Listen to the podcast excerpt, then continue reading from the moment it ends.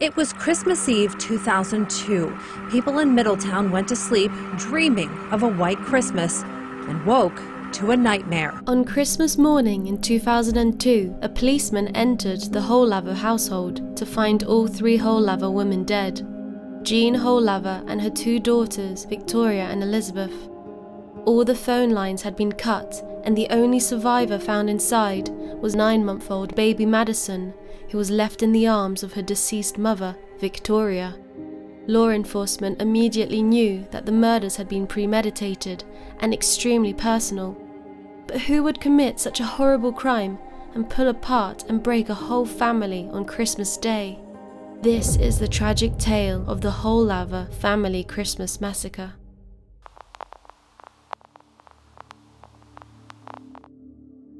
Jean Wholaver was born on the 8th of December 1959 in Jonestown. She was very kind and giving as a child, traits she carried well into adulthood. Many described Jean as someone who always wanted to help, even when the person in need was a stranger. Some even believed that this passion for helping others prompted her to go into the medical field as an x ray technician. Ernest Wholaver was born on April 23, 1960. Very little is known about Ernest's formative years. However, it is known that he owned a truck company in Pennsylvania.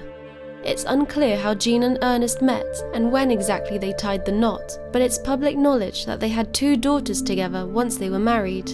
Their first daughter, Victoria, was called Vicky for short, and the family's second daughter was Elizabeth, who was called Izzy for short. The family of four lived together in a house in Middletown, in Pennsylvania.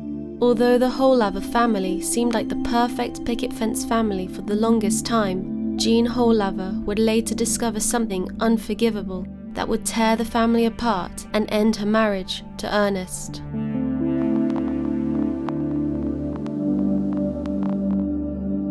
In 2002, Jean Wholaver found out that the man she had been married to for over 20 years had been sexually assaulting their daughters, and it had all started with their first daughter, Victoria. Ernest abused Victoria and would later ensure that their second daughter, Elizabeth, would suffer the same fate. However, as the older sibling, Victoria knew she needed to protect her little sister. So she summoned the courage and told her dad that she wouldn't tell anyone about his abuse if he promised not to touch Elizabeth. Surprisingly, Ernest agreed to this, but Victoria soon discovered that despite their agreement, he still went ahead and started assaulting his second daughter, Elizabeth. Victoria immediately reported her dad's disgusting activities to their mother, and a furious Jean had Ernest thrown out of the family home. She also took things further by reporting the incident to the police, pressing charges against him and filing for divorce. At this time, both Victoria and Elizabeth were 20 and 15 years old, respectively. And because Elizabeth was a minor, Jean managed to obtain an order under the PFA. The PFA was the Protection from Abuse Act and contained the following stipulations. Ernest Wholaver had to vacate the home and was not allowed near the home or the woman per his bail release conditions. He was also prohibited from possessing or acquiring firearms, this particular clause was most likely added after authorities discovered that Ernest had several guns in his possession. In July 2002, the police took Ernest into custody, but at his first hearing, he was set free on an $100,000 bail pending trial on multiple charges of sexual assault involving his daughters. Ernest's trial was set to take place on January 3, 2003, after the Christmas festivities. During the trial, his daughters, Victoria and Elizabeth, were to take the stand. Little did they know what was to come.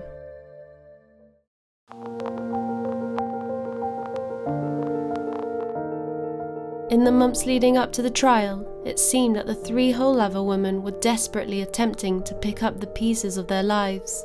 Needless to say, the divorce and the events leading up to it hit Jean hard, but the mother of two tried to pull herself together she continued to live in what was once their family home in Middletown with her second daughter Elizabeth, and she poured herself into her work at the hospital. At the time, 20 year old Victoria, the family's first daughter, had had a baby girl named Madison and had also gotten engaged to a man named Jeff Martin. Victoria had been staying with Jeff, but she later decided to take her daughter and go over to her family's house to spend some time with her mother and sister. She recognized that this was a trying time and believed the three needed to stick together. Like any loving grandmother, Jean Wholaver doted on her granddaughter Madison. It's said that the presence of Madison during this troubling time really helped Jean recover. Ernest, on the other hand, was out of the family home. For the most part, he obeyed the stipulations of the PFA and steered clear of Jean and the children. After being granted bail, Ernest Wholaver had no choice but to move in with his mother and his 28 year old brother Scott. The family lived about 170 kilometers away from Jean in St. Benedict in Cambria County. Things were looking good, and the women of the Wholaver family were adjusting to a new life without Ernest. They were moving on with their lives and looking forward to celebrating Christmas and a new year together. On December 24, 2002, Jean, her daughters, and her granddaughter were supposed to go over to spend Christmas Eve with Joe and Mary, Jean's parents. The drive to Joe and Mary's house usually took about two and a half hours from Middletown, and this was something the women were accustomed to because spending Christmas Eve with Jean's parents was a family tradition. The tradition involved having dinner together, sleeping over, and heading home on Christmas morning only this time Ernest wouldn't be present. Jean's mother Mary had been waiting for the arrival of her daughter, granddaughters, and great granddaughter. Hours passed and the Wholaver woman still had not arrived. Seeing as it was getting late, Mary decided to call Jean to find out what was going on, but she couldn't reach her. More hours passed, and Mary became so frightened that she called the local hospitals because she feared that Jean and her daughters might have had an accident on their way.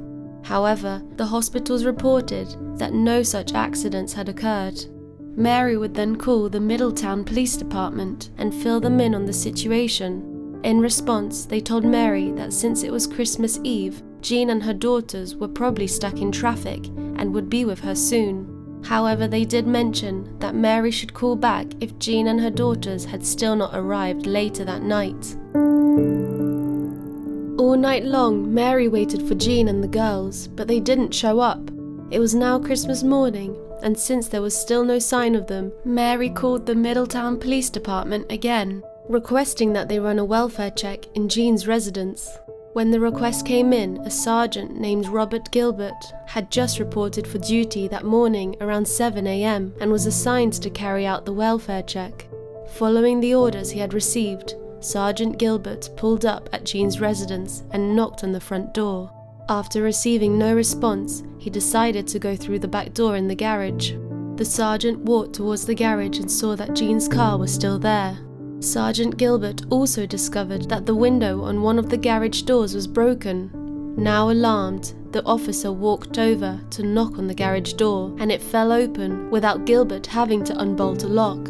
It was clear from that point on that the whole situation was sketchy. Without wasting any time, Gilbert walked into the house and found the hallway which led him directly into the kitchen, and there he came face to face with a gory sight.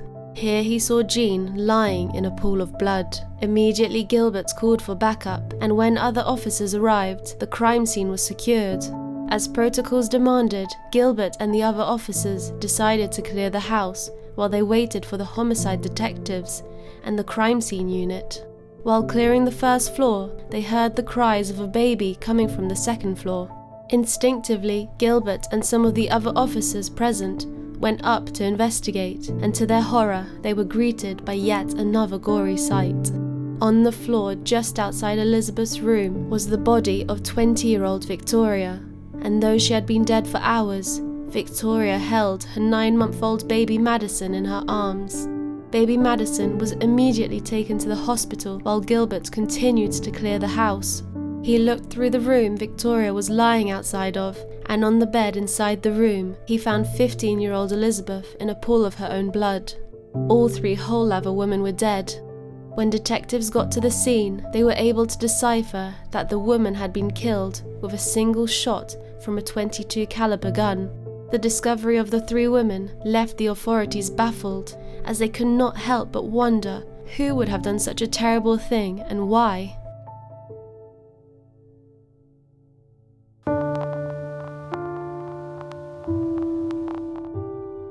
After experts had examined the scene, it was theorised that the ladies were shot around 4am on Christmas Eve when Jean Wholaver usually got up to get started and prepare for work. The theory suggested that she was probably making herself a cup of coffee when the assailant shot her in the head. Since Victoria was found just outside Elizabeth's bedroom, crouching over baby Madison, it was theorized that she had been upstairs when she heard the gunshot from the kitchen and wanted to check on her sister. She couldn't reach the room as the assailant had found her. While the gun was pointed at her, Victoria tried to protect her daughter and was eventually shot in the head. According to reports, Elizabeth was most likely the one who struggled with the assailant. This theory surfaced from the fact that Elizabeth had some burn marks on her hand, speculated to be from holding the barrel of the weapon when the shot was fired. It was theorized that of all the victims, Elizabeth was shot at a closer range because there were burn marks around her eye where she was shot. As for baby Madison, she was lucky to survive the unfortunate incident since reports came back that she had been left unattended for about 28 hours and was very dehydrated. It happened on Christmas Eve, and you had a nine month old placed in danger, and but for the concerns of the extended family, contacting police, and the diligence of the police, uh, the nine month old would have died too. Upon further investigation, detectives found out that the telephone line for the house had been cut, presumably to prevent anyone in the house from calling for help. Authorities also found out that none of the valuables in the home had been stolen, thereby ruling out the possibility that the attack could have been a robbery gone wrong. These discoveries led to the police to conclude that the murders were premeditated and that the murderer had personal motives. They were all shot in uh, basically assassination manner.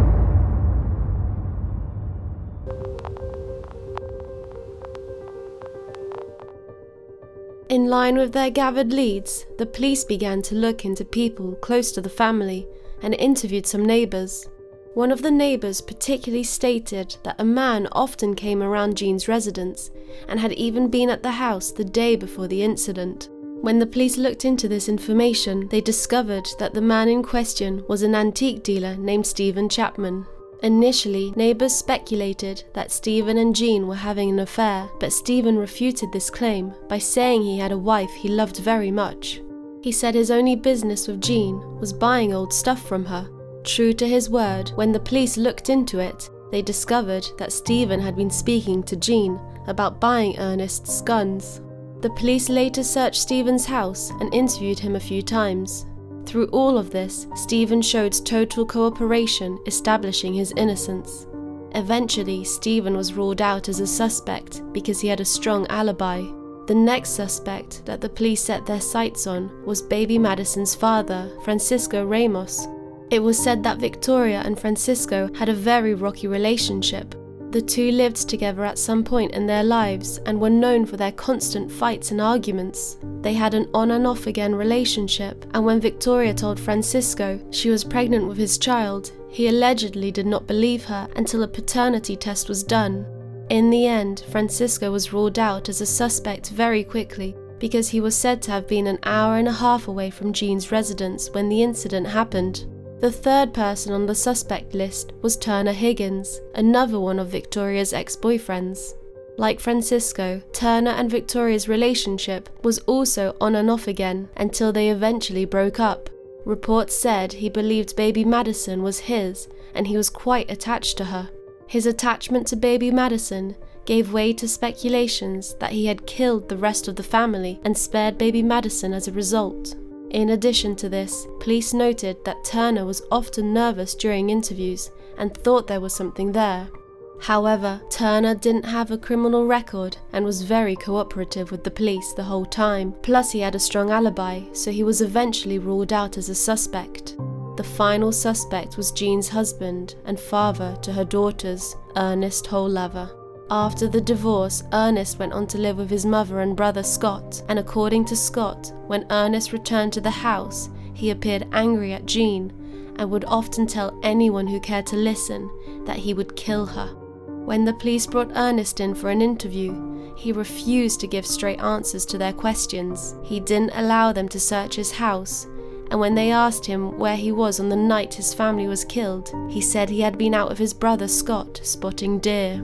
When the police eventually got around to obtaining a search warrant to look through Ernest's home and Scott's truck, they found a notebook inside Scott's truck and a note in Scott's handwriting which stated, We were out spotting deer and coyotes. When the police interviewed Scott, he told them the same thing. Not satisfied with the answers they had received from the Wholaver brothers, the police decided to bring Scott in a second time. This time, they showed him pictures of his sister in law Jean and his nieces, Victoria and Elizabeth. As soon as Scott saw these photos, he broke down and wept. The police waited for him to regain his composure, and when he did, they were in for the shock of their lives. He accepted a plea deal, and then he told them everything.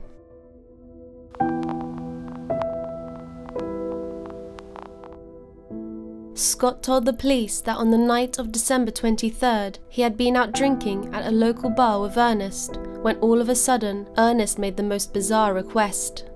Despite being fully aware that one of the PFA stipulations was that he was to stay away from the family house, Ernest asked Scott to drive him to Middletown to pick up the family dog. Since the ride would take about two and a half hours from where they were in St. Benedict, Scott said he didn't want to go at first, but Ernest kept persuading him, and he persisted in his persuasion until midnight. Finally, in the early hours of Christmas Eve, the younger brother gave in. According to Scott, when they reached Middletown, Ernest made him park his truck a block away from Jean's residence, and then Ernest put on dark clothes, a hunting mask, and gloves. Scott also added that after changing clothes, Ernest took out two guns and headed towards Jean's house. Seeing as he was in the truck, Scott couldn't give a testimony about what actually went down in the house, but he said that Ernest was gone for about 10 to 15 minutes. In those 15 minutes, it is assumed from the police's theories that Ernest went into the house and attempted to get in through the garage door. When he noticed it was locked, he broke the window on the door and put his hand in to unlock it. Having gained entry, the father of two then walked into the hallway connecting the kitchen and the garage, found Jean making her cup of coffee, and shot her in the head before going around the house and shooting every other person there except for nine month old Madison. It was speculated that Ernest killed Jean out of bitterness about their divorce and then proceeded to kill his daughters so they wouldn't testify against him regarding the sexual assault charges he was facing. His daughters had recently accused him of rape. And so he had uh, the best motive in the world. He was eliminating witnesses, the key witnesses, and a rape case against him. Going by his brother's report, when Ernest emerged from the house, he looked agitated and immediately declared it was time for them to return to St. Benedict. During the 170 kilometer drive, Scott said they stopped at a remote Clearfield County location, and Ernest got out of the truck. He disposed of the guns, mask, and gloves he had worn into Jean's residence. When Ernest returned from this detour, the two resumed their drive back home. After giving the authorities this detailed confession, Scott took them to the wooded area, where they found evidence that Ernest had indeed been at Jean's house. Amongst the pieces of evidence recovered was one of the pistols Ernest used in killing his family. The police could tell through ballistic testing that it was indeed the murder weapon. They ran the gun serial number and discovered that the gun belonged to Ernest's uncle.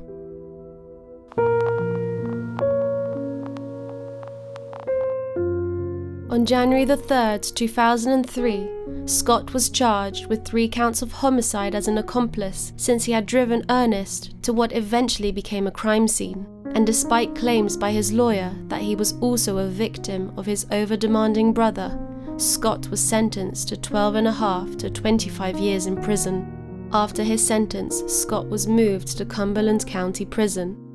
Scott had said that his biggest regret in his entire life is that he didn't have the courage to stand up to his over demanding brother.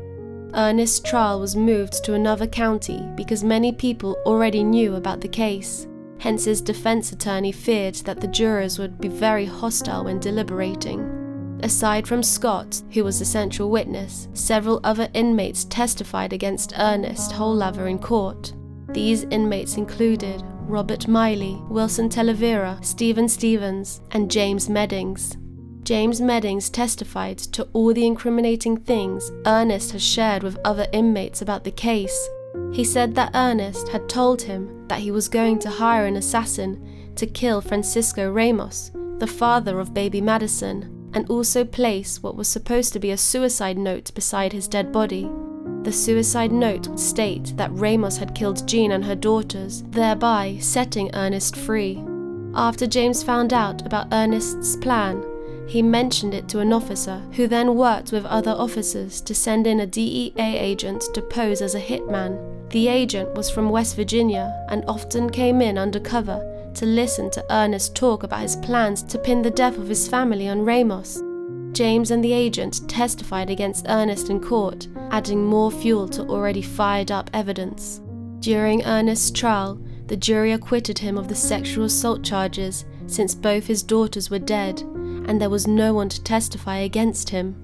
Ernest was, however, charged with three counts of first degree murder, conspiracy, reckless endangerment of Madison, burglary, and other charges based on the information from a Press and Journal article by Jeff Lewis posted in January 2014, the Pennsylvania Superior Court ruled that the sexual abuse charges against Wholaver would stay on his criminal arrest record despite him being acquitted of them. According to the Superior Court, this decision was made because these sexual abuse charges were tied to the murders, and Ernest Wholaver is not entitled to relief that would obliterate his record. When his murder trial was concluded, Ernest Wholaver was convicted of three first degree murders in the shootings of his wife and his two daughters. He was sentenced to death on August 31, 2004. The Pennsylvania Supreme Court affirmed Ernest's sentence on August 22nd. Later, his petition to the US Supreme Court seeking a review was denied. Ernest is now 60 years old and he currently sits on death row in Dauphin County Prison. Ernest Wholaver is such an awful man. He tore apart his family and made his daughters' lives a living hell. I'm so glad that Jean believed her daughter Victoria when she was told that their father was abusing them, siding with Victoria and Elizabeth, and kicking her husband of over 20 years out of the house. Ernest could have just walked away and faced the consequences of his actions in trial, but no, he decided to take away the lives of three beautiful souls on Christmas Eve. The only positive to come out of this tragic story is that baby Madison's life was spared, and I hope that wherever she is today, she is doing okay and able to move forward from this heartbreaking tragedy.